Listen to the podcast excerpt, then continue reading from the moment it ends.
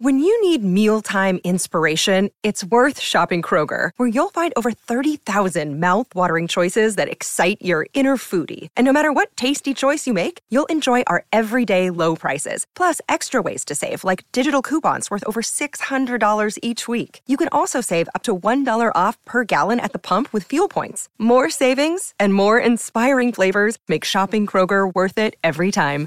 Kroger, fresh for everyone. Fuel restrictions apply. Hello, this is Henry. Hey, hey, hey, Henry. This is uh, this is Alex Jones. Uh, can, can you hear me? Okay. Yeah, Alex, I can I can hear you fine. Um, thanks for thanks for calling. Um, I'm not really too sure what you wanted to talk about. Yeah, I'm, I'm gonna get to that. Uh, but first, uh, your, your toasters are unplugged, right? Yes, Alex. I got the encoded message from your carrier pigeon. I unplugged all of my toasters, so don't worry. Uh, all right. You, you, never know who's listening. So the reason why I, I, reached out to you, Henry, is because you're the only person I can trust.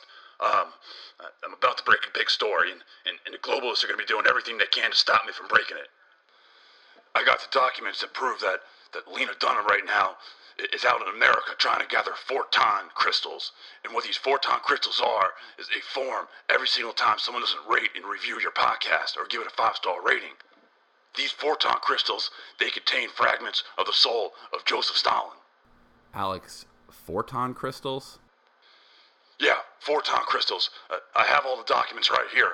And, and once she gets enough of them, she's going to open an interdimensional portal and summon the remains of Joseph Stalin to create a new Soviet Union in America. Alex, um, have you been drinking?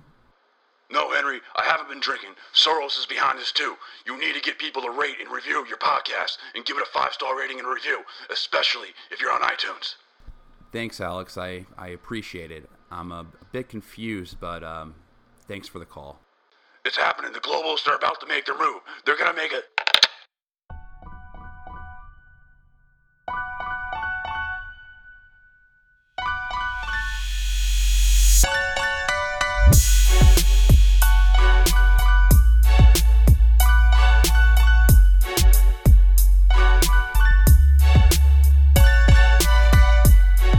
Guess first and foremost, it's great to be speaking with you again, and I'm really sorry for what's going, what's happening. That totally is ridiculous.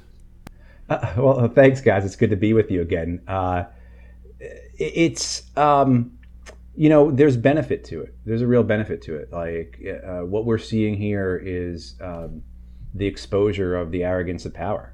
Uh, their smugness is allowing us an opportunity to clearly show why we are running, why we are doing this, you know, why there is a need for multi-party democracy, why we say the two-party system is corrupt and undemocratic and uh, uh, harmful, uh, and they're giving us the example. Uh, and so uh, there's a benefit to it. Yeah, I, I, would much rather prefer not to be spending my campaign fighting against the state, fighting against the Democratic Party, doing all this legal and administrative and bureaucratic work for months. Uh, I'd much rather be out campaigning, talking about healthcare and housing uh, the war on drugs, uh, other things that are uh, important to people. but this does have a value to it because it proves our point, um, and it demonstrates, you know, what the system is like and why we need to change it. Well, like first and foremost, let me just introduce you. Um, let's do our quick introduction. This is Henry Zamota, Danny Abdeljabbar. This is another episode of Bro History. We have uh, Matthew Hoh on the line, and uh, Matthew Hoh is a uh, decorated captain in the Marine Corps.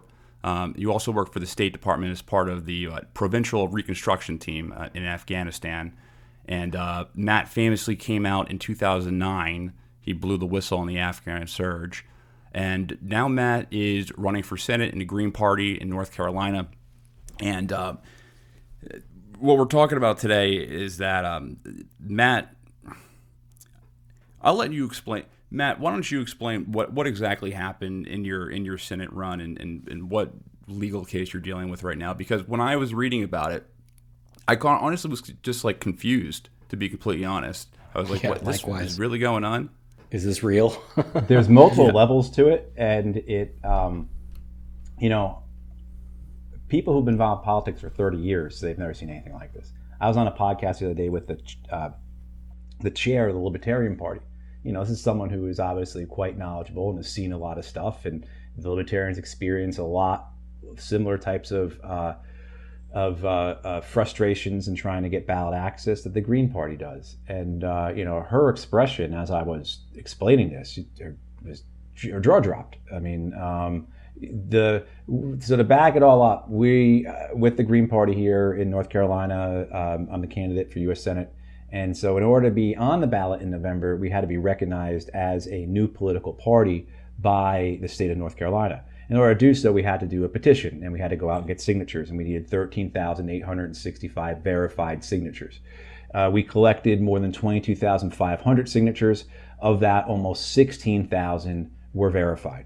Um, that difference in uh, what we collected versus what's, what's verified is common uh, across the country. Uh, the rule is basically the average is is that for every four signatures you collect, about three will count and one will get thrown out because the address is not correct. The person thinks they're registered, they're not registered. So we were right in that band of 70, 75% in terms of our verification rate. So, and we were over what we needed by more than 2,100.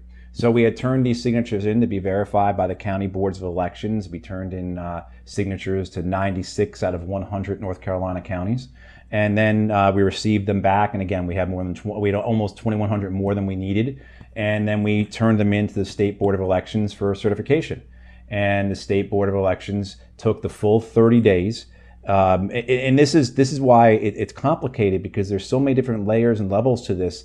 Um, one of the things that has frustrated us is that because uh, there has been so many things done procedurally wrong, as well as the interference by the Democratic Party, it makes this not a very simple fight to be in. That you know it's a complicated legal issue here because there are so many different um, uh, aspects of this. But to give an idea of one of those aspects, so the way the process works is that we had to turn in our signatures to be verified by the county boards of elections by May 17th. We then had to turn in those verified signatures to the state board of elections to be certified as a political party, right, to be recognized and be able to be on the ballot by uh, June 1st. And then by July 1st, we had to be uh, certified by the state, but we also had to hold a nominating convention. We had to have our folks go and register as Greens throughout the state. And then the candidates, we had to go and file for candidacy.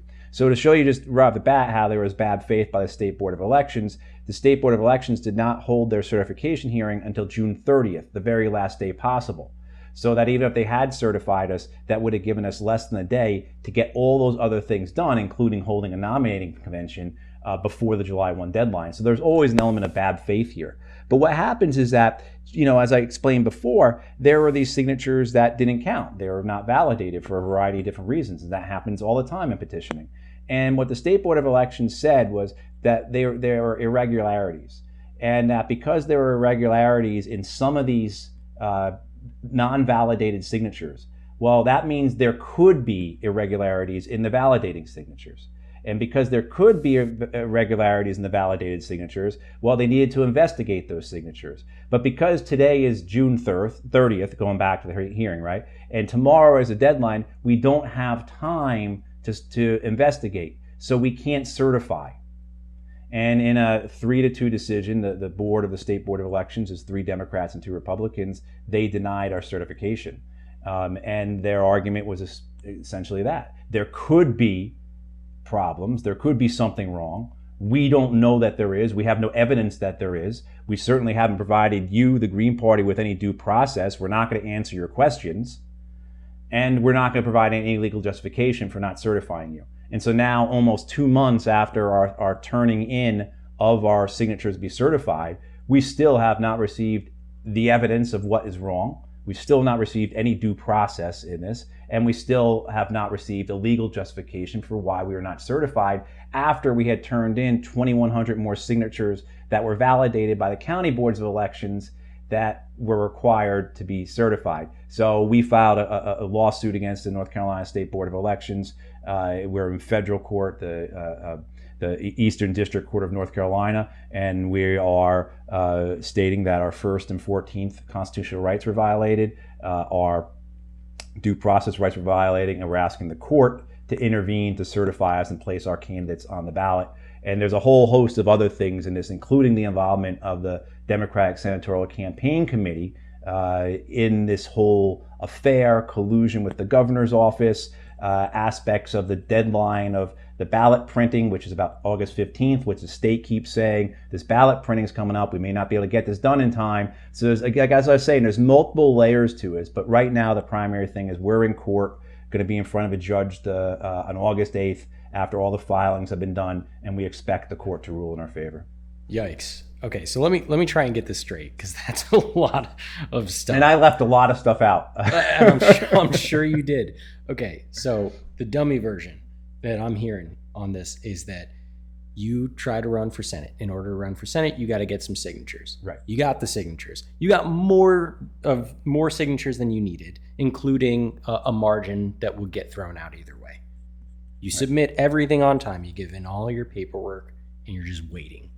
You don't really get an answer as to why they haven't looked into your particular case and looked into certifying you. And on the very last day possible, when they go to look into certifying you, they tell you no because there's irregularities and, well, you know, guilty until proven innocent. I'm, I'm assuming on this on this point, right? They're not giving you any information as to why or what irregularities or you know, I don't know what the process should be, but because right. you're too late now, because there's only one day to do it, sucks for you.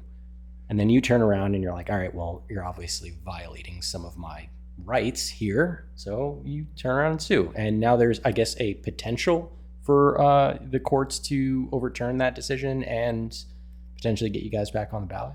Yeah, I mean, that... anyone who looks at this objectively, uh, and I've had Democratic Party officers, both North Carolina Democratic Party officers and national level Democratic Party officers, say to me privately, uh, "This is insane. This is nuts. this is what, what, I mean. I don't know why they did this. You know, um, you know." Again, it, it, it's like to give us some more context. Through the month of June, as they had our signatures, um, we worked with the State Board of Elections. They said, We have some questions. We said, Okay, what, what do you need? We fully cooperated. We met with their investigators. We gave them all our information, everything. And uh, we, you know, two days before the certification hearing on the 30th, my campaign manager is talking to the lead investigator for the State Board of Elections, and he's more or less saying, There's nothing here. Don't worry about it. And then when we go into the certification hearing, uh, certification hearing on the 30th, though, where the political appointees are present. So when it moves from the career folks at the State Board of Elections, like the guy who's the lead investigator is a retired Brooklyn detective, you know, like that kind of thing. Like, right? I mean, like that, and, and same thing too. The people we've worked with at the State Board of Elections on the career level you know, the, the, the, the, they've been nothing but professional. It's when we got to the hearing level, the board level, and we dealt with the political appointees. And this is why they are political appointees. The, the, the, three Democrats and the two Republicans that make up the board and the executive director, who's also a political appointee, they're not there because, you know, they've got a passion for democracy or because they're election law specialists. I mean, they might be. But their main purpose in being there is to make sure that when a time comes like this, they will demonstrate the loyalty that the party demands. And that's certainly what they did. And I mean, the arguments the Republicans were making in our favor, I know if we were a conservative candidate, if I was a conservative candidate, they would have been making the opposite, and Democrats would have been arguing for us. And to make this even more absurd, honest to God, the last time they met, they had another another issue, and this was about signature checking on absentee ballots. And the two sides literally argued the opposite. So, whereas the State Board of Elections in our case was saying we have to go back and you have to check all these signatures again and everything else, in this other case with absentee ballots, the Democrats were arguing we can't go back and check. There's no requirement to check signatures, you know, and the Republicans were arguing the opposite. So literally in a board board meeting, you have the one side arguing check signatures, and then in the next session, half hour later, they are arguing we can't check signatures. And the same on the other side too. So the absurdity of this, the hypocrisy, the, the, and again, but the system is corrupt. Um, you know, one of the things, uh, you know, that was made clear was that prior to our uh, petition, the State Board of Elections has never investigated signatures as they are doing. Our understanding is that throughout the whole 2020 election signal, the State Board of Elections never looked at one signature. Uh, and we also have one of one of the uh, one of our witnesses for us in the court case is the chair of the Libertarian Party here in North Carolina, a guy named Brian Irving, and he's been he's been doing this for 30 years. He's been part of eight petition efforts in North Carolina, and he's witnessed he signed a declaration for us saying that in the eight petition efforts I've been a part of, never once has a state board of elections not just certified what the counties have done. So, you know, I mean, there's hypocrisy. There's certainly a targeting here because we are being treated as a special case. Uh, you know, we haven't even gotten into the fact, you know, what the Democratic Party has been doing in parallel to all this, which is where there actually is fraud, you know, and it really is. Uh, uh, uh it, it's it's it, it, it's so brazen, and this is where you get into the aspects of the smugness of, of, of pa- the smugness and the arrogance of power and you know, it really is. It, it's quite startling. And, and, again, people who've been involved in politics for 30 years, whether they've been, whether they be part, they are politicians or part of campaigns or journalists or whatever, you know, they'll say they've never seen anything like this. So, so you, you, uh, before we jump into the, you know, the the more nefarious uh, bits of your story here, I just want to get something straight because I was going to ask you this and it sounded like you pretty much answered it for me, but I just wanted to confirm. Other non-major party actors who have gone through this process haven't been given the same scrutiny as your as you have specifically or, or your party has right? You were just talking about the libertarians right? And and the one the one gentleman that you were referring to said that in eight instances of this he had never been uh, never given the same level of scrutiny that you guys have correct Right. I mean, according to both board members at the State Board of Elections, uh, according to yeah Brian Irving and others, this is unprecedented. Uh, the idea that the state board is now going to uh, uh investigate what the counties did and claim that the counties did not do their jobs correctly which is causing, of course, obviously uh, a rift between the counties and the state because you now have uh, the Democratic Party came in and filed complaints against four county boards of elections saying that they didn't do their jobs properly when they validated our signatures.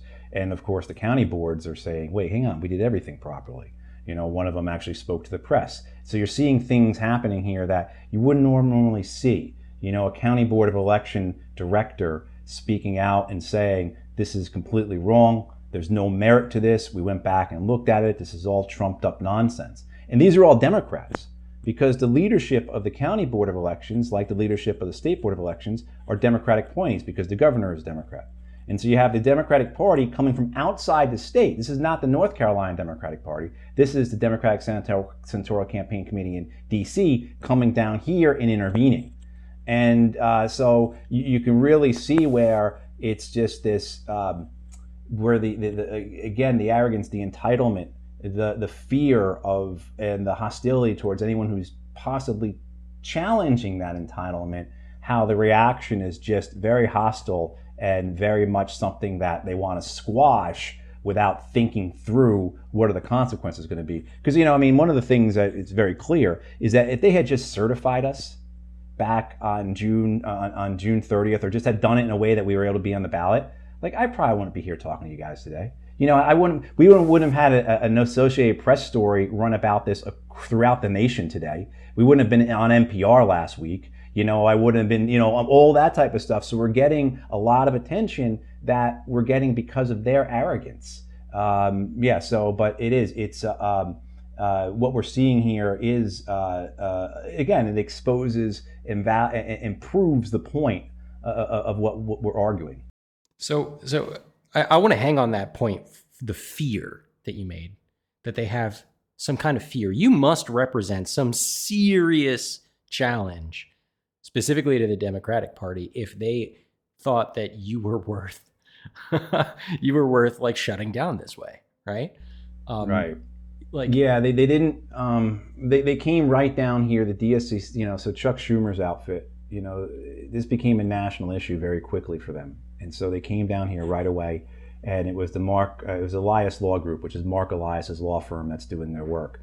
And people who don't know mark elias you can look him up google him uh, read through his wikipedia page you'll understand why he is arguably the most prominent attorney in the democratic party. And the elias law group bills itself as the the biggest and strongest law firm within the Democratic Party. And uh, you know, the reason for that is they are threatened, and it's not because of me or it's not because of the Green Party, it's because of the issues we represent. If we're not on the ballot in November, there are no options uh, for U.S. Senate uh, in terms of single payer health care, in terms of affordable housing, in terms of an annualized living wage, uh, in terms of ending the war on drugs, and in terms of uh, ending the war overseas, you know, uh, uh, the uh, real action on the climate. You know, those things are not represented if we are not on the ballot in November. And those things represent a constituency uh, that otherwise is unrepresented, particularly predominantly working families. And those working families and those issues, they are a threat to the profits of the donors behind the Democrats and also to the Republicans, the foundation of the duopoly, if you will. And that's why they are so threatened by it. They do not want to have a conversation about health care. They don't, we just, in this state, just last week or just earlier this week, the numbers came, numbers came out for rent rental prices, and uh, in across the state, we've had a 30% rise in rental costs uh, in the last year. And in parts of the state, like where I live, it's been a 50% increase in rent. And they don't want to have that conversation. They don't want to have that conversation. So if we're not on the ballot, they don't have to have it. But if we are on the ballot, then they do. And that's what scares them. A fifty percent increase in rent. Yep. Yeah. Yep. Absolutely. Oh boy, Absolutely. I thought I had mean, it bad with a thirty percent increase. Yeah, I mean, across the state, it's thirty percent, and in and in uh, most of our uh, uh, larger populated areas, it's it's fifty percent, Oh, forty-seven percent, forty-eight percent, fifty-one percent, depending on where you are. Um, and then, of course, housing prices are uh, anywhere from twenty to thirty percent higher than they were. So we're also dealing with the issue of corporations coming in and purchasing homes, and they come in and they tend to purchase the entry level homes, right? The homes that uh, uh, you know a, a young husband and wife would be hoping to purchase, and uh, they tend to um, uh, uh, uh, uh, they they tend to come in and target particular communities, uh, and then what they do when they purchase those homes is they uh, uh, either rent them out at much higher rates than our average. Uh, but on the other side too, what they'll do is they will come in and they will purchase a number of homes in an area in order to inflate the price of the area, the, right? The comps, if you will, and then they start selling those homes off, right? So they come in, they use the mass, vast amount of capital they have, the vast amount of money they have, amount of cash they have, buy up a bunch of homes in a, in a certain area, artificially raise the, the price, and then they flip them. Um, I mean, so it, it really it- it's this really exploitive criminal, uh, uh, you know, racket uh, that's occurring throughout North Carolina uh, in terms of these corporations. But that's just one more one other aspect of the overall housing crisis we're having here. And again, if we're not on the ballot, no one's going to be talking about these things. Hmm. Well, so some of this sounds really counterproductive for specifically the Democratic Party to go after candidates like you, because I feel like, let's just say you were on the ballot and you did win. I feel like, and, and maybe this is my naivete, but I feel like they would have allyship with you being on the left more so than, say, a, a conservative candidate. And, and I'm wondering, maybe you can help me understand better the differences between the Democratic Party and its platform and the Green Party and its platform, other than the obvious duopoly situation, right? Yeah. Like, obviously, you know, you're not part of the duopoly, but it seems like there is quite a bit of overlap, at least on paper, with some of the things that, you know, at least from my superficial standpoint, like seem like they would be they would work well together. You would probably vote alongside Democrats more of the time than you would alongside, say, Republicans. Although, you know, you tell me if I'm wrong. No, no. I mean, What's the difference, Yeah. you know? the, the- the difference is is that you do have similarities, but then there are very real differences in terms of you know what we criti- what we call the, the the Republicans and Democrats are. Excuse me. We call them the parties of war and Wall Street, and that's where you see, excuse me, the the fund that overlap between the Democrat and Republican parties. So what I would say is that looking at say today or yesterday the uh, bill to provide the what 50 or 70 billion dollars in subsidies to the microchip uh, uh, companies. Um, that is something that myself and my party would never support. you know, and that's something that has bipartisan support from both Republicans and Democrats. Like those types of corporate subsidies, whatever is best for the banks, the corporations, you will see the Democrats and Republicans unite to do that. And that mm-hmm. takes a form of, of war, of course, of uh, uh, aspects of healthcare, of, of pharmaceuticals, of agriculture, of, of you know banking, obviously, you know uh, various aspects of manufacturing. Um, you know, in the sense of that, they just had a, a, a CNBC a uh, week or two ago just said that uh, North Carolina was the best state in the United States to do business, and their accompanying story was that this is a bipartisan success story. That the Democrats and Republicans have put aside their differences to make North Carolina the best state for business in the nation. Now, the mm-hmm. corollary to that is that Oxfam last year says that North Carolina is the worst state in the nation for workers.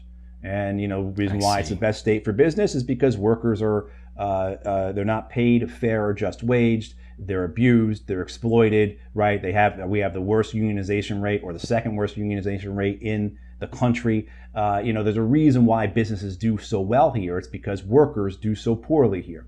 And that bipartisan success story about businesses doing so well uh, is one of the ways that you can show that look, we are fundamentally different than the Democrats, fundamentally different than Republicans. We are not on the side of business, we are on the side of workers. Being on the side of business is what causes one in four North Carolinian adults to be in collections for medical debt. Not in debt, but in collections for medical debt, one in four. Mm. Or That's half of our school kids, right? Exactly. How is that sustainable? You take away even the morality and the justice of all that how is that sustainable? Anyone looking at that has to say this is this this is dangerous. This is going to crater our economy. You know, another side of that is is half of our school kids, 52% of our school kids in North Carolina qualify for free school lunch. Right? That is a more product than half. More than half. That is a product of North Carolina being the best state in the nation for business. And that's what we say about the parties of war on Wall Street. And that's what makes us different. That, you know, this idea that somehow on, on a number of these issues, right? Take healthcare. Um, you know, we have, uh, uh, was the study that came out from um, uh, uh, National Academy of Science last month. Uh, one in three COVID deaths are attributable to not having health care. So, million dead Americans, more than 330,000 were killed by for-profit healthcare. Uh, to ha- say that that itself is not a large enough issue to have someone just running solely on that, let alone all the other aspects of, of you know what we're talking about, but just healthcare. You know, how, how, how is that possible? How can you say that we shouldn't have somebody on the ballot who's arguing against the current for-profit healthcare structure we have in this country, particularly when we can compare it to other nations all around the world and see how terrible ours is, how deadly ours is. Right? I mean, so the number of things that are life and death for people that we represent that the Democrats and Republicans don't, the Democrats and Republicans do overlap on. You know, one of the things I, I, I, I, you think about, you look at like say the January 6th hearings, and you know, however you feel about all, all, all of that, one thing I think everyone agrees on is that no one's profits are in danger from the January 6th hearings. Whatever January 6th hearings come up with, uh, mm-hmm. Monsanto, Goldman Sachs, Raytheon, all their profits are going to be fine, right? But the idea of having hearings on the wars, having hearings on the war on drugs, have the hearings on what's happening at the border, have the hearings on, you know, anything, a host of the pandemic, whatever, all the different financial crashes we've had that have been caused by Wall Street. You'll mm-hmm. never see those because those affect the donors of the Republicans and Democratic Party. So, you know, I could be here all night talking about all the differences between us, you know, and uh, but it really comes down to, yeah, of course we have some overlap, but the Republicans and Democrats have overlap as well. We have overlap with the Libertarians, they have overlap with the Republicans, et cetera, et mm-hmm. cetera. Yeah. So it's it's just the golden rule. Whoever has the gold makes the rules, right?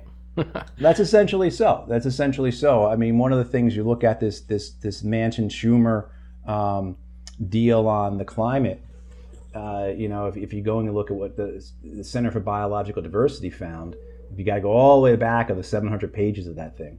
But what they found is that for order for that climate legislation to kick in, in order for any of the new solar and wind uh, uh, production that, that that were promised with that bill, uh, we more or less have to double the sale of onshore and offshore oil and gas leases. Double.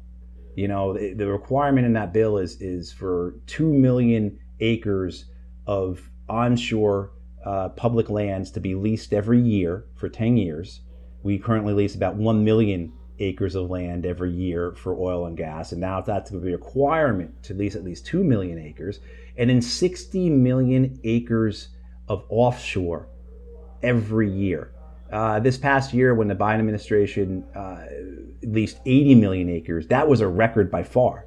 So you're talking about leasing uh, uh 600 million acres of, of offshore uh, uh, of offshore water for oil and gas drilling. you know, I mean, so anything that this, this this climate bill supposedly does is completely negated by that. And actually, because we're doubling the amount we're, we're actually worsening the situation. That's the type of thing that if I was in the Senate, I would be standing up against rather than jumping on this and saying this is a great deal and it's going to save the planet, et cetera, et cetera, when it's actually going to cause an enormous amount of harm, but it's going to make the fossil fuel companies very wealthy. Hmm. Want to learn how you can make smarter decisions with your money? Well, I've got the podcast for you. I'm Sean Pyles and I host NerdWallet's Smart Money Podcast. On our show, we help listeners like you make the most of your finances. I sit down with NerdWallet's team of nerds, personal finance experts in credit cards, banking, investing, and more. We answer your real-world money questions and break down the latest personal finance news. The nerds will give you the clarity you need by cutting through the clutter and misinformation in today's world of personal finance. We don't promote get rich quick schemes or hype unrealistic side hustles. Instead, we offer practical knowledge that you can apply in your everyday life. You'll learn about strategies to help you build your wealth, invest wisely, shop for financial products, and plan for major life events. And you'll walk away with the confidence you need to ensure that your money is always working as hard as you are. So turn to the nerds to answer your real world money questions and get insights that can help you make the smartest financial decisions for your life. Listen to NerdWallet's Smart Money Podcast wherever you get your podcasts. I'm Jane Perlez longtime foreign correspondent and former Beijing bureau chief for the New York Times. I've been a foreign correspondent in lots of places Somalia, Indonesia, Pakistan, but nowhere as important to the world as China. I mean, China is not dropping anti democratic paratroopers into Montana. But of course, we did see things like the weather balloon slash spy balloon riveting the whole country for a week. This is Face Off an eight part series in which we'll take you behind the scenes to key moments in the tumultuous US China relationship. We'll speak with a diplomat, a spy, a tech reporter, a US admiral, even Yo Yo Ma. Plus, my pal and noted China historian Rana Mitter joins the conversation. We'll look at what's driving the two nations apart and explore whether anything can help bring them back together. Face Off launches April 9th.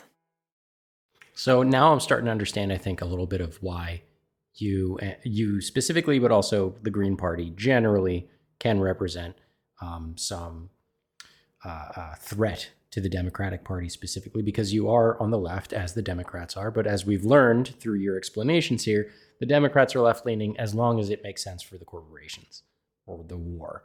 So, because what you're proposing and what your party stands for has implications that aren't necessarily super uh, uh, great for those corporations, but consequently are great for the people. Uh, they don't really like that, and that you represent a threat. But what they've done here is created a shitstorm that is now drawing more attention to you and the Green Party specifically. And I think this is a good time for us to talk a little bit about exactly what it is outside of just not certifying you that makes this story so crazy. So tell tell us a little bit about some of the nefarious things. So in, in, yeah, in parallel, Danny and Henry, to what we're dealing with the state board of elections, the as I had said before, the Democratic Senatorial Campaign Committee, the DSCC, shows up down here with the Elias Law Group. Right, almost right away, almost right after we turned in our signatures, there is a, there is this uh, disbelief that we'd be able to do it. I'd hear from various Democratic Party people that uh, there's no way you guys are collecting those signatures, et cetera, et cetera. You can't get it done. You know, mm-hmm. so there was some disbelief that we were going to do it, and we did it. We, we crushed it. And then, um, you know, that's another thing that threatens them. As we just to get back to that real mm-hmm. quick, the, the, the enthusiasm we met while we're out there petitioning for uh, something different, for more political options, for a different party, was was enormous. I mean, we were just met by that enthusiasm everywhere we went. We uh, the last two weeks of our petitioning campaign happened to overlap with the early primary voting here in North Carolina, and so we petitioned at the polling places. So we went to like the most partisan place we could go to. We petitioned. And I remember mm-hmm. thinking like, man, I don't want to do this. I'm gonna get into people are gonna be like calling me an apologist for Putin and all kinds of nonsense, and you know, I mean, but it didn't happen. I mean, literally literally, I mean, not misusing the term literally, literally two or three minutes after someone had filled out their Democratic Party or Republican Party primary ballot, we would talk to them in the parking lot of the polling place, and they would sign a petition to get the Green Party on the ballot. I mean, like, so we were at the most partisan place we could find, and we were being met with enthusiasm. And I went and I did that at f- four or five different polling places, and not once did I get hit with any type of "you're spoiling it," "you're a tool of the republic," any of that people who were who were taking part in a partisan uh, uh, primary. Uh, and I'm in. I'm, I was in Raleigh, so Raleigh is a blue town. I mean, Wake County, where I'm, is blue. Like I was at Democrat, uh, in, you know, intense Democratic polling places, and now, I mean, people were excited for it. So that's what threatens them as well. Is, is this understanding that people are fed up, people are angry, people are disgusted. So what happens is after we turn in our signatures, though, on June 1st. Not long after that, we hear that the Elias law firm is down here working. And so, okay, we kind of expected to be challenged. We, we knew that, that something would occur. Um, we didn't expect uh, how they actually would go about it. What they did was working with the governor's office, and this is one of the things we allege in our lawsuit. And this shows the political interference because the governor's office is supposed to be a nonpartisan executive agency of the government. And we have evidence that the governor's office worked with the Elias Law Group to get the State Board of Elections to give the Elias Law Group our petition records. So the Elias Law Group receives our petition records, you know, our 22,500 signatures. And uh, not long after that, we start getting phone calls from people. We, the Green Party, start getting phone calls from people. And they're saying, hey, somebody called me and asked me to take my name off the petition I signed for you guys. Excuse me. And then not long after that, a day or two after that, we start hearing from people saying, "Hey, how come you guys called me and asked me to take my your name my name off of your petition?" We said, well, "What are you talking about?" and what ha- what's happening is that they're calling people. The Democratic Senatorial Campaign Committee is calling people and asking people to remove their names. They call under the guise of, of, of checking the integrity of the petition, making sure people sign because they are alleging that we committed fraud, which just as a, a, another example of how farcical this whole thing is. So we were out there again, collected 22,500 signatures. We've talked to probably twice that many people. Uh, so over the course of months, speaking to tens of thousands of people, not one person ever filed a complaint with any of the county boards of elections or the state board of elections about what we were doing right? Nobody ever called and said these guys are up to something shady or I was misled or you know any of that. You know, it's not until the DSCC shows up from DC and then they start to say that there's fraud. And as you'll see, they actually they are the ones that are committing the fraud. So what they're doing is is they're they're they're calling people and they're under the guise of checking the integrity of the petitioning process, but it's all about trying to harass, bully, shame people, get them to retract their signatures. If you keep your signature on, this will help the Republicans win. Abortion is in the balance. Uh, you, you, don't want to do anything that's going to help, you know, hurt us and cause us to lose our abortion rights here in North Carolina. Those kinds of things. Mm-hmm. Um, and what they're doing is they're saying sometimes they do say they're the Democratic Party. Other times they refuse to say who they are. And then, but what happens is they stay there with the Green Party, um, mm-hmm. and then they proceed to start texting people uh, and then they start showing up at people's homes. And when they show up at people's homes, I don't think when they show up at people's homes they say that they're Green Party, but what they've moved on to saying is that they're with the State Board of Elections or with the Secretary of State's office. Mm-hmm. So now they're impersonating the government, not a rival political party. And uh, we have uh, people with declarations of that, that that's part of our lawsuit as well, is that, you know, one of these guys, he told them no on the phone and they still showed up at his house. And mm-hmm. you know that's when they said we're with we're with the state board of elections, and other people same thing happened. Can we see identification? No. why is the state board of elections out here on a Sunday? you know, things like Yeah. that. You know, but also too the the the uh, they'll, they would say things because people would say, if you're the Green Party, why why do you want why should I take my name off? And they would say, oh, it's because we're actually on the ballot now. But you know, they try to make this like really weird kind of argument that somehow you could take your name off, it wouldn't hurt the Green Party, but if you keep your name on, it's going to help. But so anyway, it, these are the types of things we were seeing, like this very obvious fraud, this this deliberate uh, uh, uh, operation to mislead uh, people, to lie to them in order to get them to remove their signatures, and uh, as well as to making allegations about the county boards of elections, uh, saying the counties didn't do their jobs, uh, having people. Fi- I mean, so it really is. Um, quite uh, uh, insidious. And no, I mean, no one I've spoken to has ever seen anything like this where they've so brazenly lied in in the conduct of what they were doing in order to trying to get us off the ballot. So, so I, I want to, um, I want to say that those are very strong allegations. And when I read it, I almost didn't believe it because it was just so ridiculous. Until I started uh, watching you go on, on you know these shows and these podcasts, and you start producing the evidence, right? Because this isn't just Matt saying, "Hey, they're doing this," right? This isn't some silly lie that he's making. There's actual evidence of this. So I want to pause here for a second. I'm going to play a recording uh, that Matt has shared with us of a. Actually, do you do you want to um uh, introduce what what the content of this recorded call is? Right. So as as I said, we had been told that people were calling saying they were at the Green Party, so we knew. So we were telling people, hey, and we were all getting the phone calls. Like I was getting six or seven phone calls a day. I mean, that's one of the things is they were harassing in the way they were doing this. Um, they had uh, an auto dialer system that could get past spam filters. You know, one of my friends, his wife got called four times in two and a half hours. So like that type of harassment. Every time I tried to pick up the, the, the call though, the auto dialer would disconnect for whatever reason. You know, so I ended up getting text messages. But one of our, our, our folks, actually, you're going to hear is he's actually the co-chair of the North Carolina Green Party. Because we knew this was coming, we were prepared to. He was prepared to record it. So you'll hear Tony Ndege, um, you know, uh, speaking to this caller. All right, let's take a listen to that. You're calling to confirm whether or not I signed a petition. Mass, who are you calling with? What organization? Oh, is this is this the Green Party? Yes, You're with the Green Party? yes, and we have you listed as wanting to get the candidates on the North Carolina ballot. Did you sign that petition So so you were calling as a representative of the Green Party? As a volunteer? Yes. Okay. Yeah, I I did sign it. Okay, and would you say you strongly support it or just somewhat support it? I mean, I don't think I'd sign something unless I try, strongly su- support it. Okay, well, thank you for confirming. Animal participation in elections is important if the Green Party is on the ballot.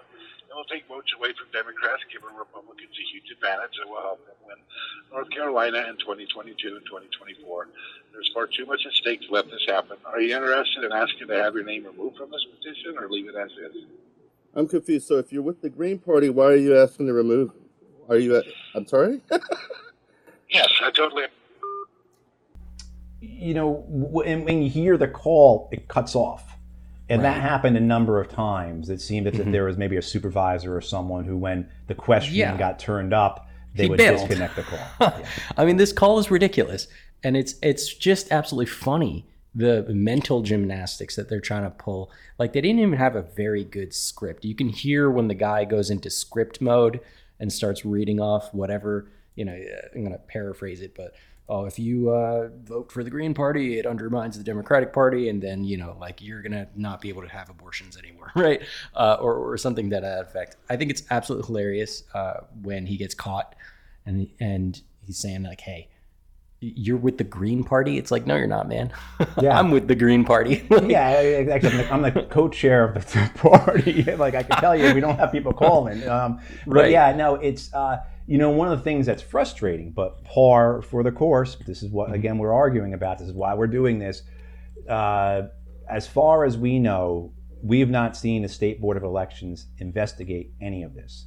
Uh, we know that the state board of elections like what they were doing to get people to retract signatures. First of all, the state board of elections, as far as, as we can tell, does not allow signatures to be retracted from petitions. There's no process for that. We've Mhm. seen their legal counsel say that. We have that in writing. Um, and then the other aspect of it is that even if it was, you have to have a pen on paper signature. Wet and what they were doing was they were Mhm. doing all electronically. And so they knew this and they did it anyway, let alone impersonating uh, the Green Party, and then let alone even further impersonating government agencies, the State Board of Elections or the Secretary of State's office. Does any of this represent like like a crime? Like, is there any like Yeah, legal? it sounds like people should be going to jail. Yeah, Right. you know, it, it should be. I mean, when we first brought this up to the attention of the State Board of Elections, one of the investigators said, "Oh, that's they, you know, uh, uh, that's uh, uh, voter harassment, intimidation, and interference, or something." I mean, it's clearly what it is, as well as lying about who you are, and that's got to also violate all kinds of FCC things when you're texting people that, you know, Right. and, and different things.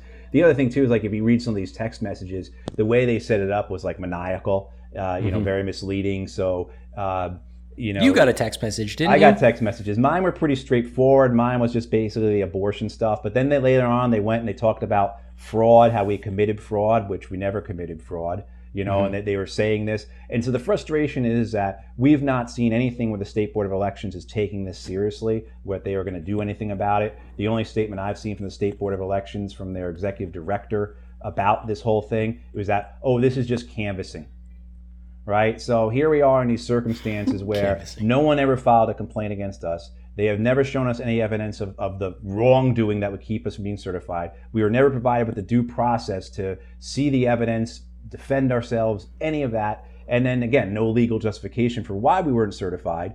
Uh, meanwhile, this group shows up from Washington, D.C., the Elias Law Group, which has a checkered past. You can look some of the stuff up where they've been reprimanded in court because they are so dirty. Uh, they come down here, they do this, they have complaints thrown at them right away. We, their evidence is provided where they are committing fraud, and we're told, "Oh, this is just normal canvassing." You know, so the the the the, the, crookedness and the, the you know, and this. I have people ask me, "How come you didn't run as a Democrat?" And I, I said, "Well, one, I've never been a Democrat. I've never been a part of the party." You know, I've worked with Democrats. I was on a 501c4 a bunch of years ago that was Mhm. Democratic Party aligned. It was the Council for a Livable World. You know, so it was a nuclear disarmament, uh, disarmament uh, uh, uh, PAC. And um, I, I've been around them. I've worked with them. I've certainly worked with enough up in, on Capitol Hill as well as Republicans. And you know, I, I, I'm not a Democrat for a number of reasons, but one of them is because it's a dirty party, just like the Republicans are. They are corrupt, Mhm. and the money is what rules. And you will see these people do things uh, with no concern for uh, not just principle, but for what it actually means in terms of what the consequences are. So and you how- see that, yeah, here. Uh, Just last point on this nefarious bit. How stupid could you be to actually like? It's one thing to reach out to the people that signed a petition and try and get them to undo their signature, which, to your point, is not a thing anyway. But okay, fine, you're canvassing, you're trying to change people's minds. How dumb can you be to put you, people like you, or the chair of the Green Party on that list of people to reach out to you? Like that just seems like stupid Yeah, right? it- like, shouldn't you be on the suppression list? Like, you and like a couple of big wigs in the Green Party Yeah. should just immediately be on the do not call list. Yeah, I'm. Uh, I was pretty surprised uh, that I got that text because I was getting these phone calls and I was thinking, and it, because it wasn't connecting, I was thinking, Mhm. well, maybe it's something else. Maybe it wasn't. Maybe that's not it. But the phone numbers looked right to me because we knew the phone Mhm. numbers that they were calling from. But then when I Mhm. got the text, I, you know, so it took me all of you know, uh, 30 seconds to tweet it out. You know, and then I got That all my hilarious. well, I got all my friends who have you know much larger accounts than I do to retweet. Mhm. You know, thing went viral very quickly, and then that became a news story, and then that became, um, you know, one of the things about this too, the further illegality of it. And why isn't the state board of elections doing something about this? You know, further shows our point that the process is corrupt. It's a completely partisan takeover of a supposedly nonpartisan role of government you know these petition records we go out there we collect your uh, we, we collect your your name your address your birth date and your signature we can't use that for anything the only thing we can do is we can turn that into the state for our petitioning purposes we can't take that and then like okay we've got these names put them in the database you know we Mhm. can't right and so what the what the democratic party does is they get those signatures again in collusion with the governor's office which is uh, political interference um, and they somehow match up the names with phone numbers, and we think what they did was they they just cross-referenced with their donor databases. I mean, they have,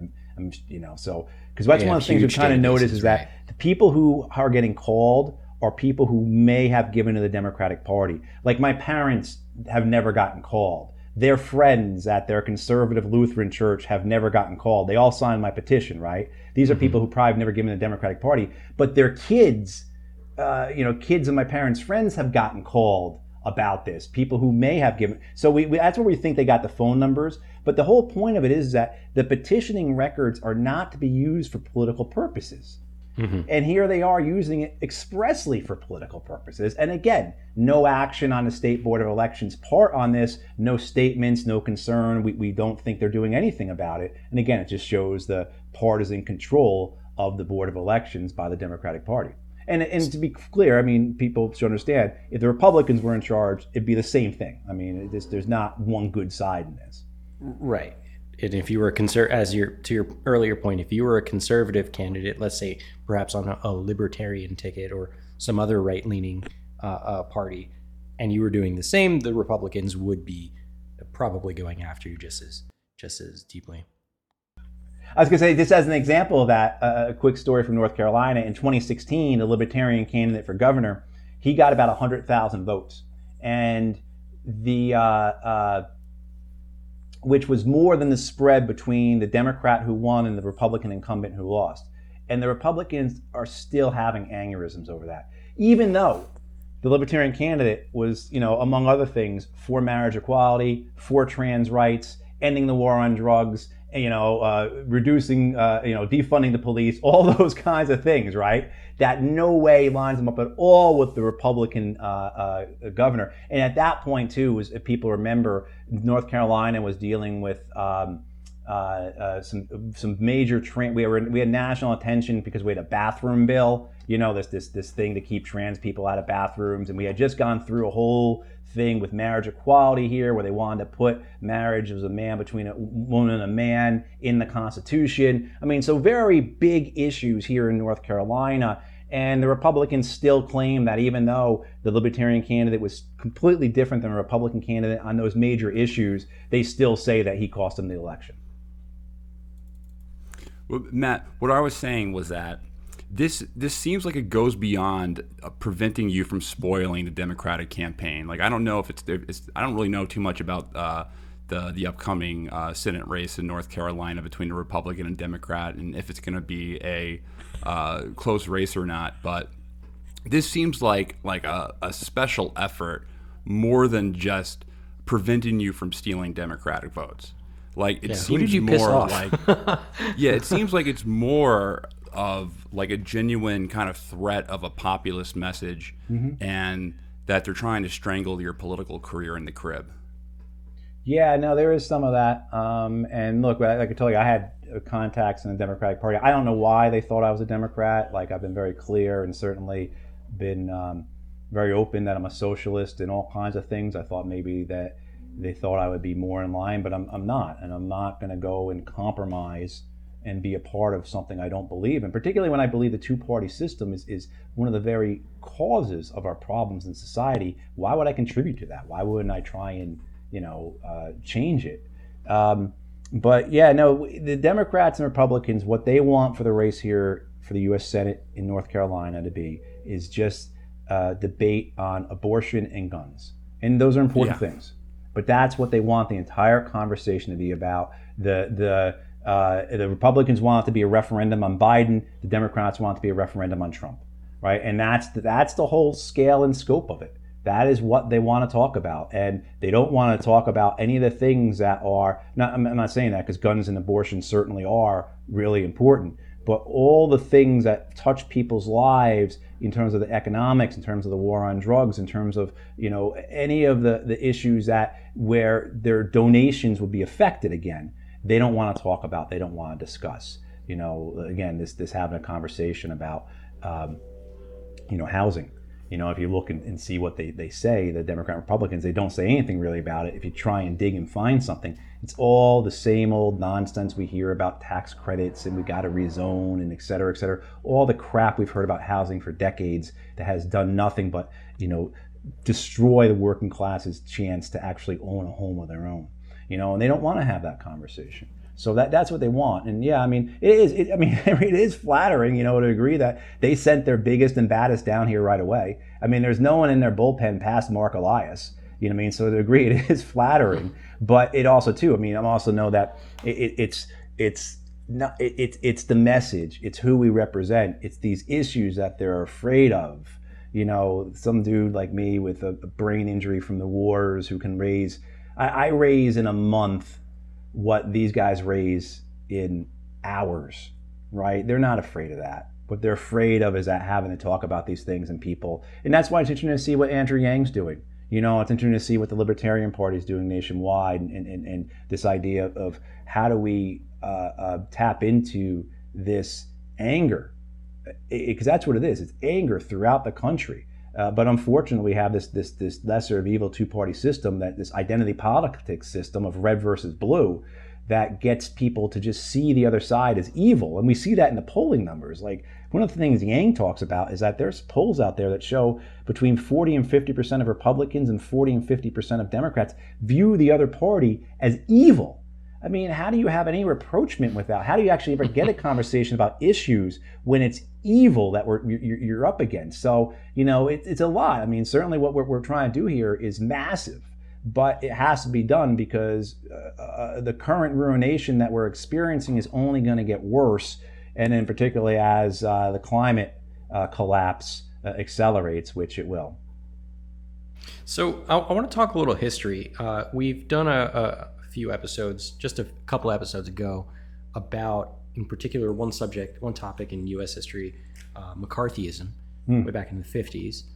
And, you know, in, in doing research for that, I started coming to the opinion that, and this is something that Henry and I say kind of often, you know, we don't have a left, like a, a left in the in this country. We, we just don't. Um, if, if you compare our quote unquote left, the, the Democrats, to any other Western nation, our left is far right of their left, right? right. Um, and so when we were talking about McCarthyism, and we were talking about how Soviet spies became, you know, an issue, uh, one major issue is that they were able to uh, uh, acquire the knowledge on how to create a, a, nuclear weapon, right, through such, you know, um, through such spying.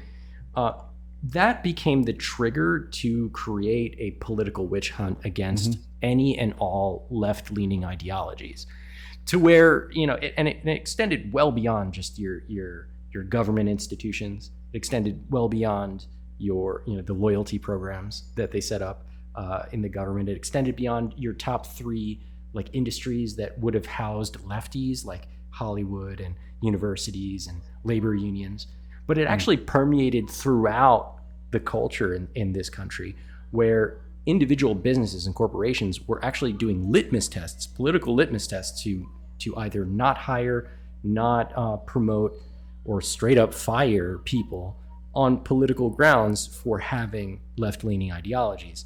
And it's becoming apparent to me that the reason why we don't have a left here is because it was politically dangerous a generation ago to have mm-hmm. those thoughts. And now it seems like we're starting to get a resurgence of that. And that's threatening to that duopoly. And I'm wondering what your thoughts are on that and, and whether you feel similarly. Oh, I, I think, you know, look, with the first workers' movements begin in the, what, the, the second, really begin in the second half of the 19th century, right? And you have like the Populists or the People's Party, and they represent um, aspects of that represents the farmers, uh, but then there's also a labor aspect that comes into it as we begin industrialization, and then that turns into the socialist and the progressive parties of the uh, of the early 20th century, and the fear that that puts into the uh, uh the the powers to be, right? The, the again, the, the Wall Street, the corporations, the banks, um, is yeah, is monumental. It, it's existential for them that they will have some type of threat that will diminish their control, uh, their complete control over the American political process.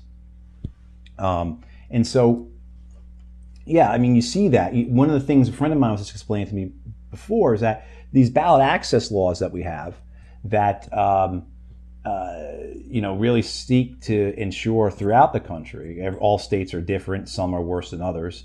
Uh, but these ballot access laws we have seek to ensure that the two parties in power are the ones who get to decide who else is on the ballot. And my understanding is that begins in the 1930s as a way to keep the communist and socialist parties off the ballot.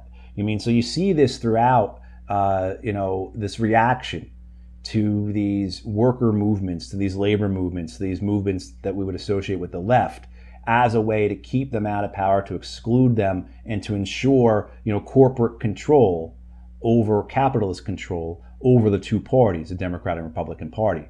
Um, and yeah, I mean, absolutely, there, there's there's parallels to that. I, I think uh, the idea that there would be an option politically for people to vote in their for their interests as opposed to ultimately the interests of uh, you know the big money donors is very appealing to people. Uh, people are are uh, are they, they, are angry, they are upset, they are dismayed. Uh, you know, half of Americans identify as unaffiliated. 62% uh, of Americans want a third party. I mean, all these numbers that, that are out there that we know about. You know, a- anywhere between 80 and 100 million Americans don't vote every every presidential election. Between 80 and 100 million. You know, I mean, that's usually the biggest voting block for president. The people are the people who don't vote. And um, the idea that somehow those people could be brought into a movement that would seek to unsettle the current political and economic structure is incredibly dangerous and that's existential. And that's one of the things we take on. Like, I, will push back and I'll say, no, I'm not a spoiler, but I'm happy to be a disruptor. Absolutely. That's what we want to do. We want to disrupt the system. We want to build a party on the left that's part of a larger party, a larger leftist movement, right? Because a political party that functions for itself is entirely worthless. It has to just be one arm of a larger body. We want to push these issues to force the Democrat and Republican parties to address them and take them on. You know, the Populist Party or People's Party is a good example. You know, same with the Progressives and Socialists, the labor stuff that they pushed. Eventually, Democrats and Republicans took those things on. They assumed them, and that's fine with me. Like I've said, if if Mitch McConnell's the one who gives us, who gives our people uh, universal health care, that's fine with me. You know, but have these issues be something that they are forced to take on because of the pressure. And then the third aspect is that uh, this disruption run candidates continuously multiple parties independent candidates have these grassroots campaign in this two party structure in this first past the post system and it will disrupt it. It will put stress on it and it will break. And at the end the system, system will have to reform. Then they'll have to do something to save the system. You cause enough mayhem in these races by running multiple candidates.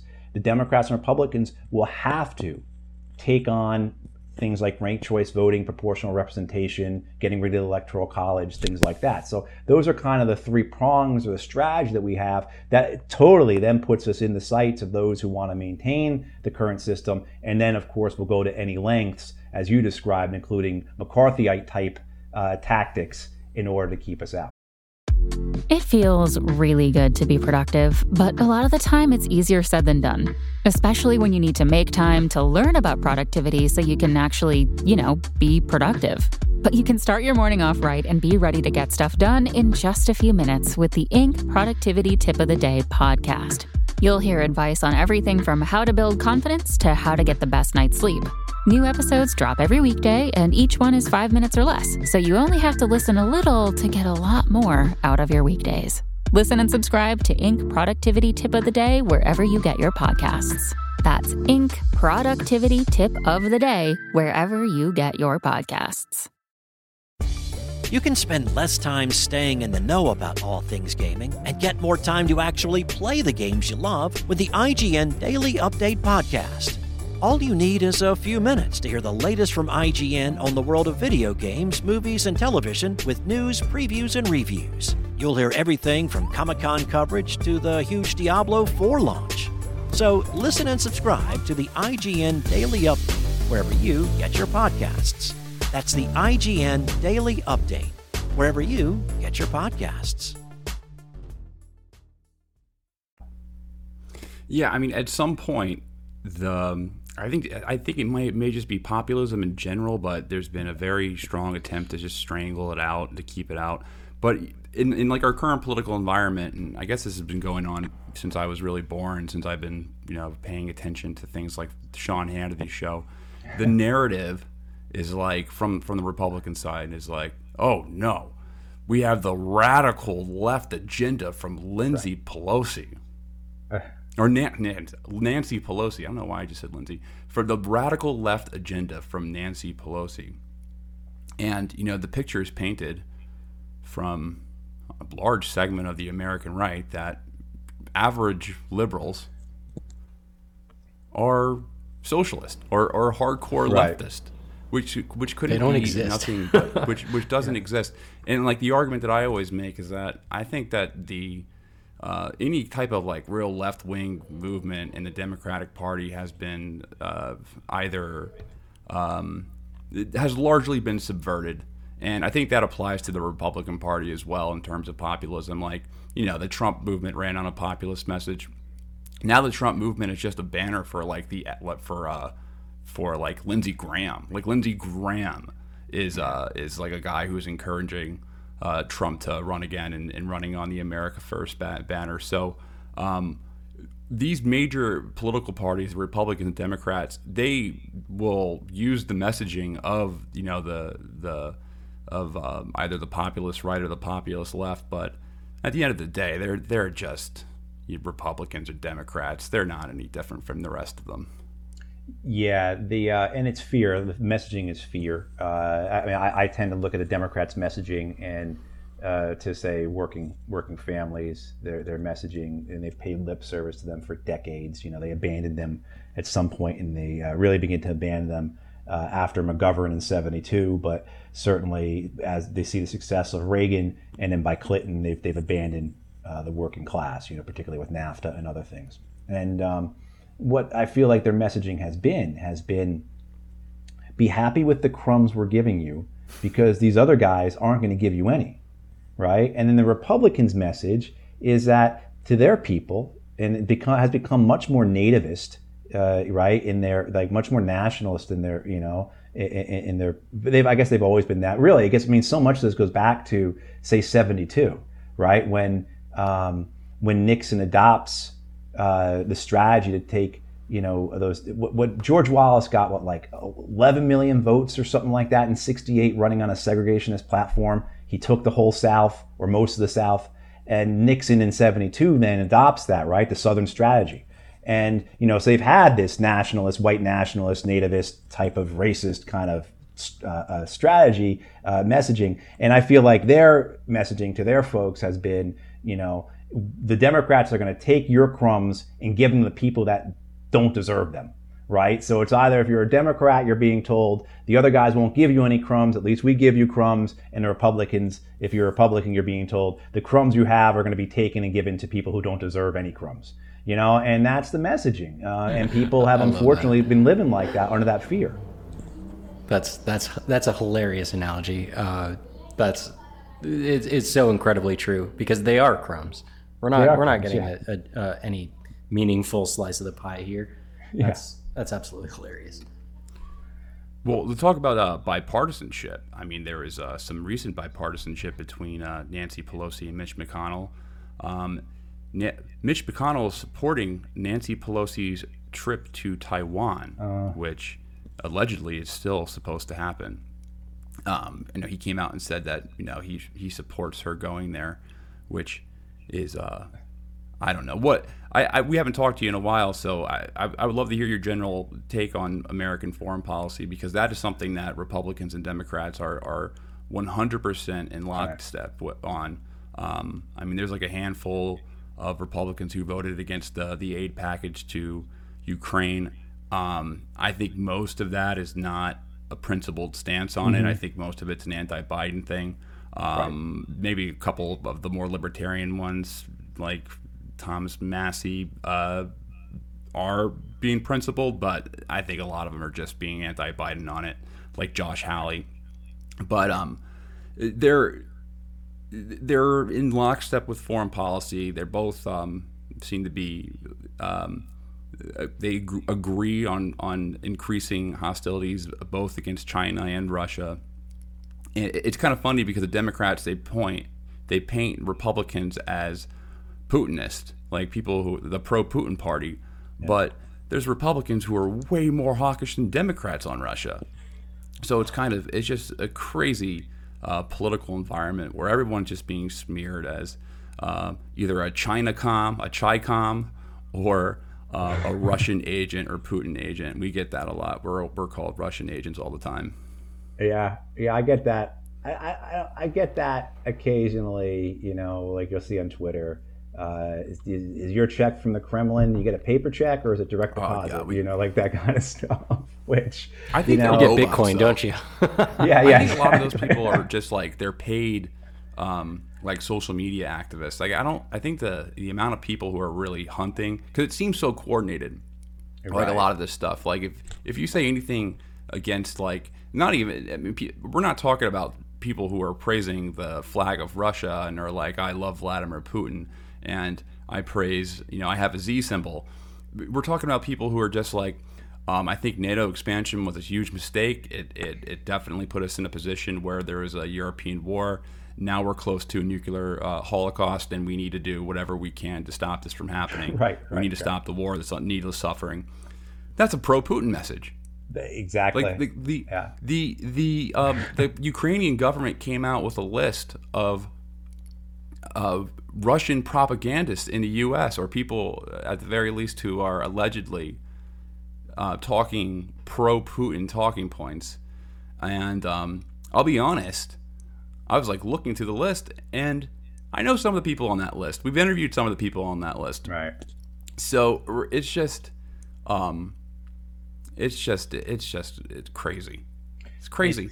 Yeah, it, it, but it, it is. It, it's we've seen it before, you know, particularly with the Russia stuff. We've seen it for hundred years. You know, it goes back to the, the, end of the First World War, the Russian Civil War, uh, Russian Revolution, Russian Civil War. You know, I mean, people forget the United States and a bunch of other Western European nations had troops in Russia uh, in, interfering in that civil war, trying to put the monarchy or at least the capitalists back in power over the Bolsheviks. Uh, you know, we had we had troops on both sides of Russia. We had troops in Siberia and uh, up uh, in the western part of, of, of, Russia. So I mean, it's this has been going on for hundred years. It's effective. Uh, it, it's just red meat that you know, pardon the pun, but like it is. It just um, you know, I had I had a tweet about Ukraine a few weeks ago or, or, something, and I basically, you know, saying a pox on all sides. You know, I view the, this war as a, a, war that is a, a, a was an, an, inevitable war uh, due to uh, desire for fossil fuel control, desire for commerce, and megalomania uh, in both D.C. and Moscow and London. And um, first tweet, the first person who responded to the tweet called me pro-Putin and the second person who responded called me an American imperialist. So I felt I did something right that I was on both sides. It sounds like it sounds know. like our reviews on on bro history. I feel like we're constantly threading the needle between saying what Russia is doing in Ukraine is bad and also what we've been doing for years is bad. Right? It's just there But we have this, you know, Danny, we have this insane binary structure that permeates everything and it, everything is, is, is left or right, uh, A or B, blue versus red. And so it's impossible to have a nuanced understanding of something as so complex as a war in Eastern Europe uh, without being considered either the you know, the utility of one side or the other. It, it, it's we have this it's inane this this our understanding of of, of events of, of circumstances of antecedents of all these different reasons for things to be in our current media structure, everything has to come down to an A versus B construct, or it's invalid. It's un, it's not, not understandable, or it's corrupted. So yeah, for you guys to, to, to put forward uh, a nuanced, uh, contextual, uh, you know, explanation of something, uh, it doesn't fit. You're putting the round peg into a square hole here, and of course they're going to reject you for it. So, so I'm gonna I'm gonna put you on the spot a little bit, just for an interesting hypothetical. I wave mm-hmm. a magic wand, and Matt Hoh is now the first Green president of the United States. Well, I'm only running for Senate. So.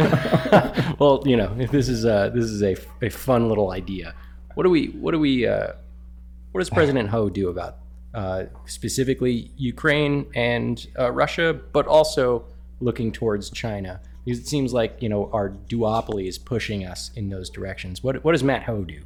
in that Yeah, situation? well, I'm reminded of I can't remember if it was Howard Zinn or Noam Chomsky who said if he was president, they asked him, "You're president, what would you do?" And he said, "Resign." I can't remember if it was Zinn or Chomsky who said that, but um, But you can't resign. You got to do something. you can't resign. I'm stuck there. All right.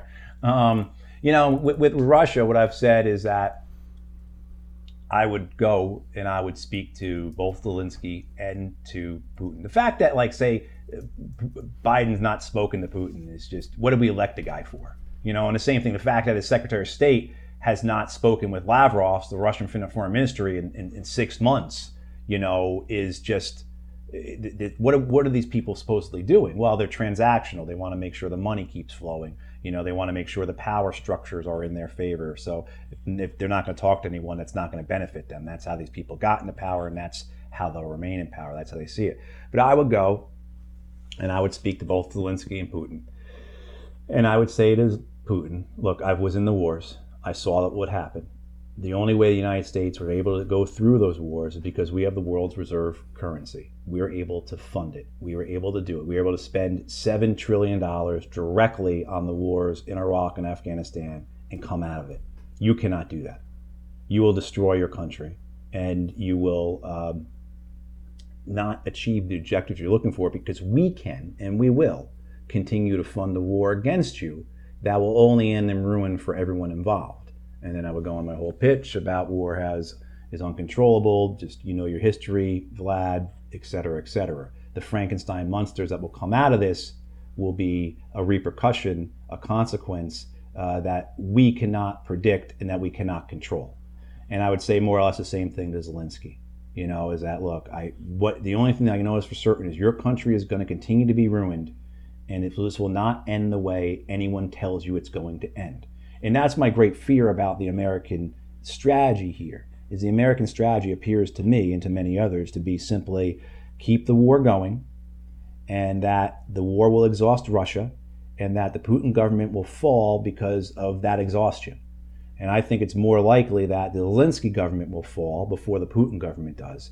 And then what comes from that, we don't know let alone all the things that you guys have spoken about and what you just implied the idea that this gets out of hand and it goes into nuclear war and you know but the the that that's what i would do. And um, i mean give you know there's a famous thing uh, sun tzu the uh, the famous chinese military theorist from from thousands of years ago. The Art of War. Mhm. yeah the, the, yeah he wrote the art of war. Uh, he speaks about when you're in a circumstances like this where your enemy has done something like Russia has done and they've invaded and now they're stuck give them a golden bridge give them a way to get out.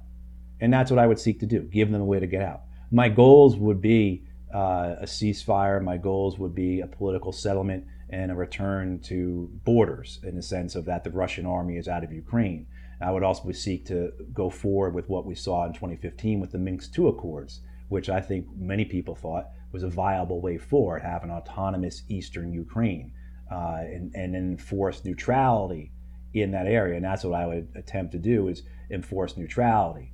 Uh, it's the um, the arguments for anything else uh, lead to the same place as far as I'm concerned: escalation, loss of control, and then God help us. Uh, we see, you know, look at Vietnam uh, complete loss on the American side, uh, catastrophe in a number of different ways. But you know, look what happens in Cambodia with Pol Pot and the Khmer Rouge. I mean, something that is just you know couldn't be predicted. It happened. A quarter million Cambodians are dead. Be- uh, sorry, one in four Cambodians are killed because of it. Uh, the fact that it didn't cause much greater uh, distress throughout that region is a miracle. You know, and then same say in Afghanistan, very clear. Al Qaeda is a good example. Taliban are example. Iraq, Al Qaeda in Iraq, Syria, Islamic State, et cetera, et cetera. You know, uh, so that's my argument. And the same with, China. Uh, I'm very sympathetic to the Chinese, and that doesn't make me a, a Chinese communist or anything like that. It just makes me a student of the American military and our stupidity. You keep pushing the Chinese, they will push back, just like he kept pushing Putin. He's go- anyone who thought that Putin was not going to keep pushing is it is either too dumb or they were in on it. This idea that you don't have to say that the war in Ukraine was provoked, but we certainly had expectations that these would be the results. And when you stage a coup in 2014, and Putin's response then is to take Crimea and to foment and put troops into eastern Ukraine and have a whole civil war there that kills 15,000 people, and you keep pushing him, and you think that he's going to back down, when we saw what happened in Syria, where we were, oh, we'll just we'll just stand up for the Russians in Syria. No, he intervened and he he helped he helped Assad win the war, and the American government lost there. I mean, like so the idiocy that dominates our foreign policy thinking, and it's all the same groups of people. I mean, you're talking about a couple hundred people total on both the Republican and Democratic Party side that are in control of these foreign policies. And the same with China. The idea that eventually we're just going to keep pushing China, and China eventually is going to say, oh, you know what? We're, we're just going to let you do whatever you want. That's fine. I mean, for 25 years, they have been saying to us if you keep driving your aircraft carriers up to our coasts and humiliating us, we will respond.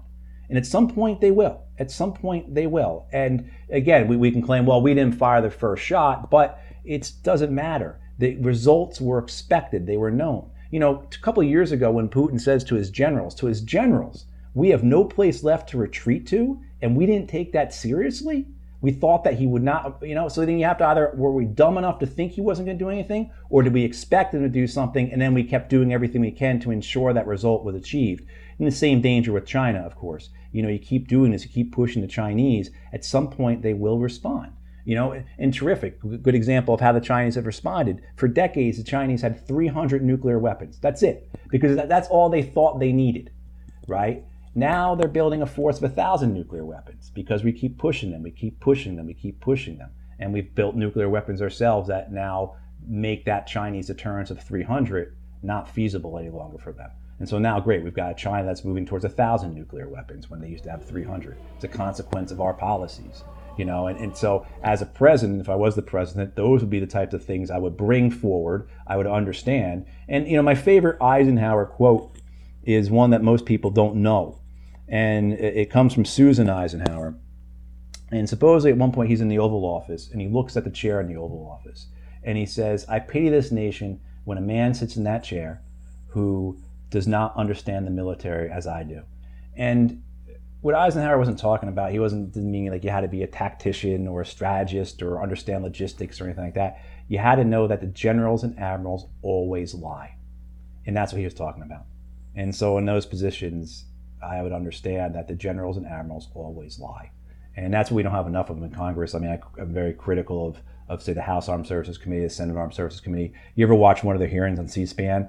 All those folks, Democrat or Republican, whatever the general or admiral says, they all nod in agreement like a bunch of bobblehead dolls. And uh, we've gotten to the point now where, yeah, we are at a very dangerous spot. And it's going to continue to get more dangerous unless we do something. So specifically Taiwan, what do you think? Yeah. I mean, it seems like that's the next go, right? We've been talking about like what would happen. How could a Taiwan invasion go down? And even though it seems incredibly unlikely, now looking back at you know Russia invading Ukraine, you start thinking about it a little differently. And there's a lot of politicians now starting to talk about it. Even Biden said the quiet part out loud by saying like, "Hey, no, we're going to back Taiwan if anything goes down." which seems like again another aggression towards China. So use the same language, ironclad. He said yeah. that about relationship with Ukraine is ironclad, and then he used the word ironclad to describe our relationship with Taiwan. Um, and, and, just mind you, this comes from not just the Democrats. This comes from the Republicans as well. Like Mike Pompeo. I mean, there's a chance that Trump will be, be president in 2024 and there's a big chance that Mike Pompeo will be serving in his office again. Like I don't, there's no evidence to, to me to suggest that Donald Trump will um, have a new uh, cabinet of like non-interventionists like Douglas Macgregor. Like I can very well see him bringing in someone like Mike Pompeo, who has zealously promoted this war, who had a speech the other day, who called uh, uh, Israel, Taiwan, and or was it Jerusalem, Taiwan? The three and, lighthouses yeah, speech. Three, it was three called. lighthouses. And and he says that the pillar of like democracy is Israel, hawkish. Taiwan, and Ukraine. Like we need Yeah. to uphold those three pillars, otherwise all of democracy goes down. Which is a little crazy for me because like I get Ukraine because it's relevant right now, and I get Taiwan because it could be a thing there. But is there impending doom right now in Israel? Like, I mean, if you're asking Bibi Netanyahu, you know, Iran's That's been just Mike six Pompeo. weeks away he from. wakes up every day and he asks himself how he can support Israel. It just- it just- he does. It just seems like he just threw that one in there for fun, you know. like- Yeah, I, I- I think with Israel, there's a there's a romance uh, with it. There's a there's a, there's this relationship with uh, this this Alamo of democracy, right, uh, in the Middle East. Didn't we lose in the Alamo? Though We did, and the Alamo also too was about like trying to steal Texas to make it a slave nation uh, from Mexico, right? You know, what I mean, so the um, but this idea that it is it is a, a bastion, it is a, a, a fortress uh, against uh, you know of white civilized Christian Judeo uh, against brown Muslim people. I mean, this there's there's the historical uh, romanticism of the Crusades is peppered all throughout this. Uh, there's religious overtones. Many of these people are, are real believers. They are these are people who believe in revelations. They believe in the rapture. These are people who believe this type of stuff. These are are you know uh, as well too. I wrote this this essay a number of years ago, a couple of years ago now, on Pete Buttigieg and this notion that you know uh, what's the saying? Uh, beware of men who live who live the illusion of danger. So you have these these people like Pompeo who uh, believe in the myth of redemptive violence, if I can quote Walter Wink, the idea that we are somehow the resistance in Star Wars up against the evil empire, without, of course, seeing that we are the empire, right? But this idea that somehow they can use violence to achieve the desires they have, their grand uh, desires of, of you know fulfilling some kind of destiny in the world. There are others who um, who see themselves as wanting to fill a historical role, right? I mean, you saw this with a couple of American generals during the wars. This idea that we are now in I can't remember the fifth generation of warfare, and that these men wanted to become those who were known for that, that they were the the greats of this generation of warfare, just as you had Grant and Lee, how you had Pershing, how you had MacArthur and Eisenhower, et cetera, et cetera. You need to have your Petraeus and McChrystal. And those are, don't forget, I mean, just to, because I always want to give a chance to, to remind people how insane DC is. About 12 years ago, 11 years ago, there was a big effort in Washington, D.C. to make General Petraeus a five star general right? I mean, let's not forget those kinds of things. Like, so when I talk about the romance of it, that's all very real. And then there are just plain stupid people. I don't know about the Chinese military, but both the Russian military and the American military have flag and general officers who believe that nuclear warfare is winnable. Uh, they, we have people who believe that we have usable nuclear weapons. That's how they call them. And we can't forget that during the Cold War, both sides, both NATO and the Warsaw Pact, had plans to use tactical nuclear weapons right away. Not like, oh, things aren't going so well on day 36, so we're gonna we're gonna drop a nuke here. No, both the Warsaw Pact and NATO had plans to utilize nuclear weapons right away. You know, I mean, so there is historical realities to us that should help us understand that the personalities involved here are personalities that we have to take serious and we have to understand who they are and what they want to accomplish. And so this idea, this romance of Israel, right? This idea that uh, if you go back and you say you read uh, Herman Wouk's novel, The Glory or whatever about Israel, that somehow that, you know, I mean, which is completely undone by any reality of it. But, uh, you know, this is who these people are. And Pompeo uh, has the ability to influence people like Trump. And it sounds good, it sounds romantic, it makes you sound like a hero.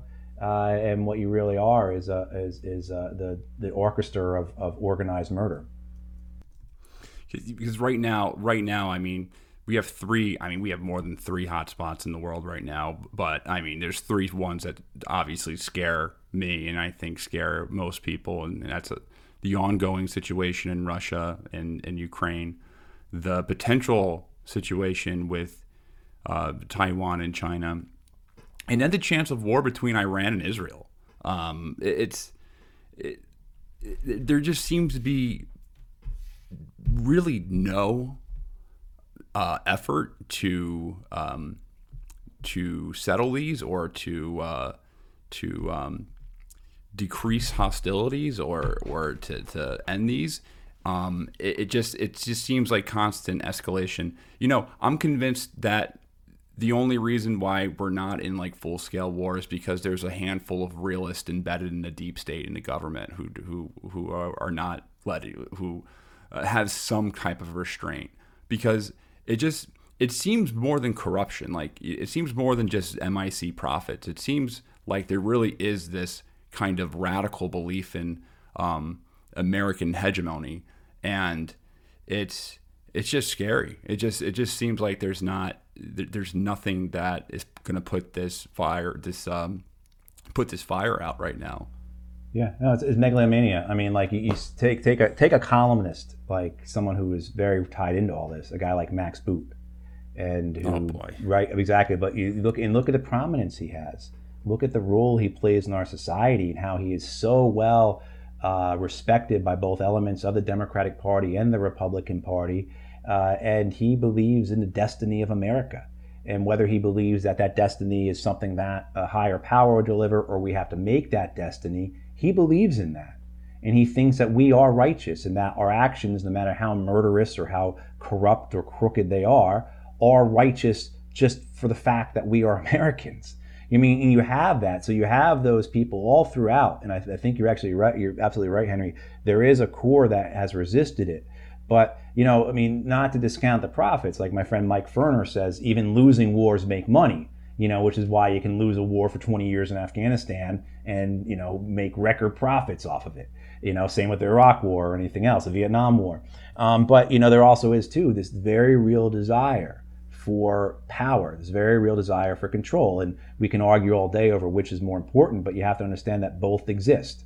And that the what we can assign and look at in history in terms of historical figures, I think very often we're reluctant to assign those ty- same type of personality uh, deficiencies, if you will, to current uh, uh, uh people in power.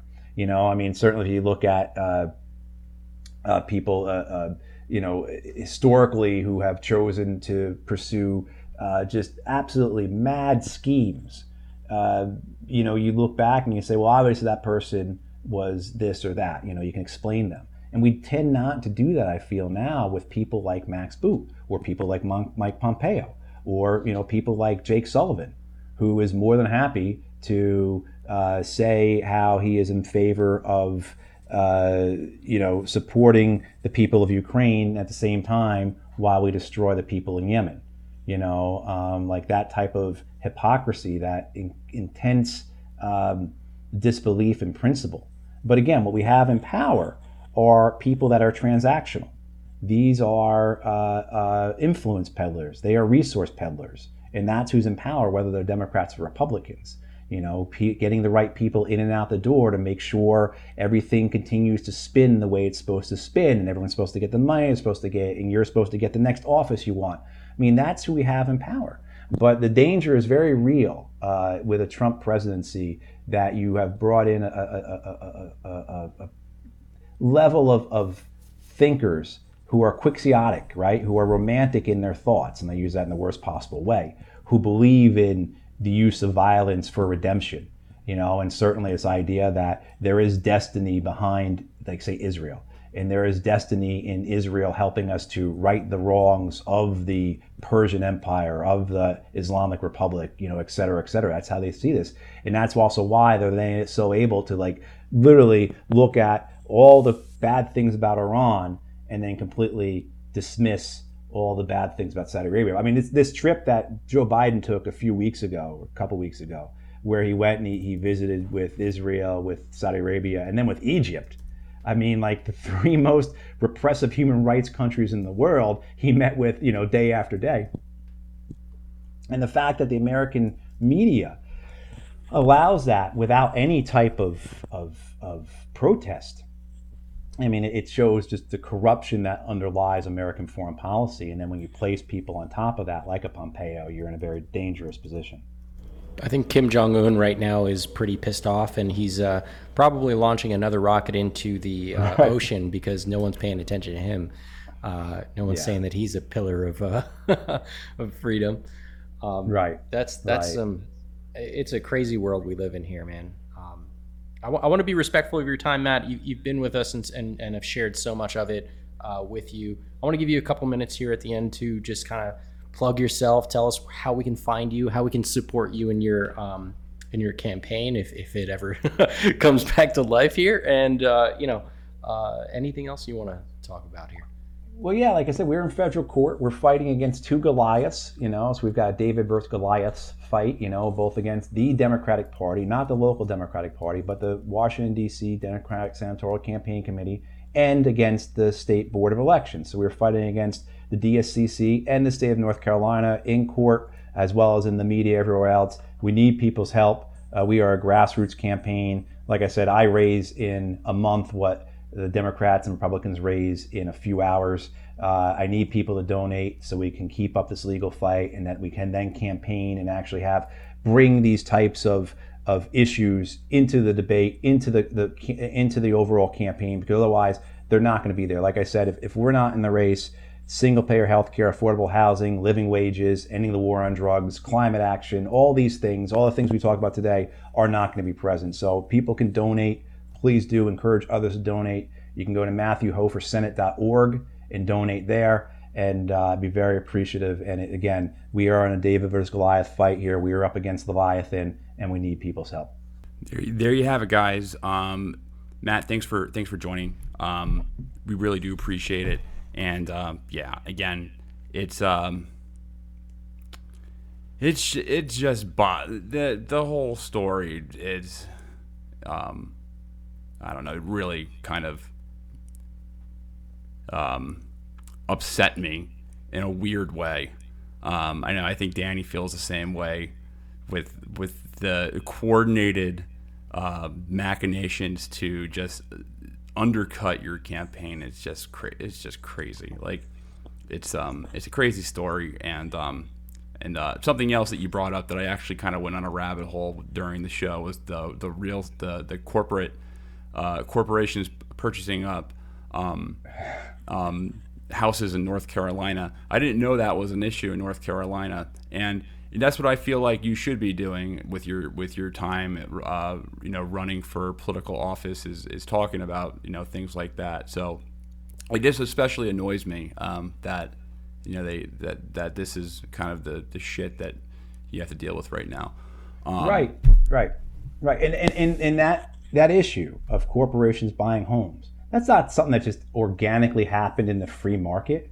The way that yeah. comes about is because when President Obama decides not to bail out the 10 million families that lost their homes during the Great Recession and instead bails out the banks, the banks begin to then purchase, using the money from the bailout, the homes that were foreclosed on. So the homes that those 10 million American families lost are now being purchased by corporations. And that's the genesis of this.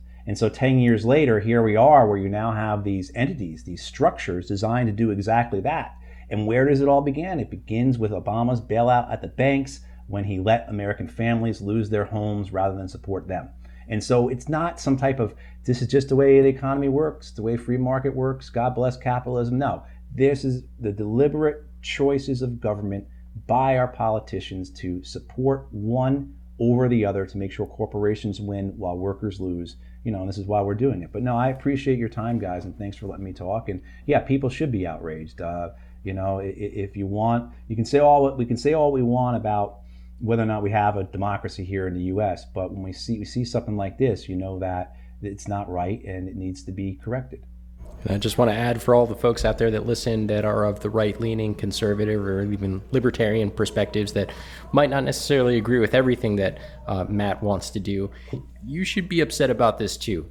Um, because if it's not Matt, it's going to be someone on your side at some point. And, you know, this duopoly is really the problem. It's not necessarily the politics. So just think about right. that. Yeah, think about think about the precedent of canvassing now. Right. of what you can do under the guise of just saying, "Oh yeah, we're canvassing." Yeah, you know, and that's the whole thing. This is why this is a this is this the situation here is of national significance. That this has importance far beyond North Carolina. If this precedent stands, this essentially means that whatever political party party is in power, it has the right to determine who its opposition is based upon its whim, based upon its arbitrary preference, and not upon any type of established rule of law. And that's what we're experiencing here. Again, we've never been provided evidence of what was wrong, we've never been provided due process, and we've received no legal justification. So if that's allowed to occur to us, and that precedent stands, then that can be used against any third party, independent party, grassroots campaign, whether it's Democrats or Republicans in power, simply to ensure that their power is protected. Yeah, it's, it's crazy. Um, all right, everyone, if you want to support the show, make sure you rate and review the podcast. That is the number one way to support our show. And then you can also join us on Patreon where you get access to our Slack channel. Um, Danny, anything to add? Next episode is going to be a really hard episode to follow up this one, which has been awesome. But happy reminder to everybody please rate and specifically review us, especially on iTunes, because next episode we're going to be reviewing reviews because Apple doesn't let us do that on their platform. So tell us what you think. Tell us about what you thought about uh, our show with Matt. Tell us what you liked. Tell us what you disliked. We're going to talk about all of it, and hopefully, we're going to have a lot of fun doing it. All right. All right. Peace, guys. Peace.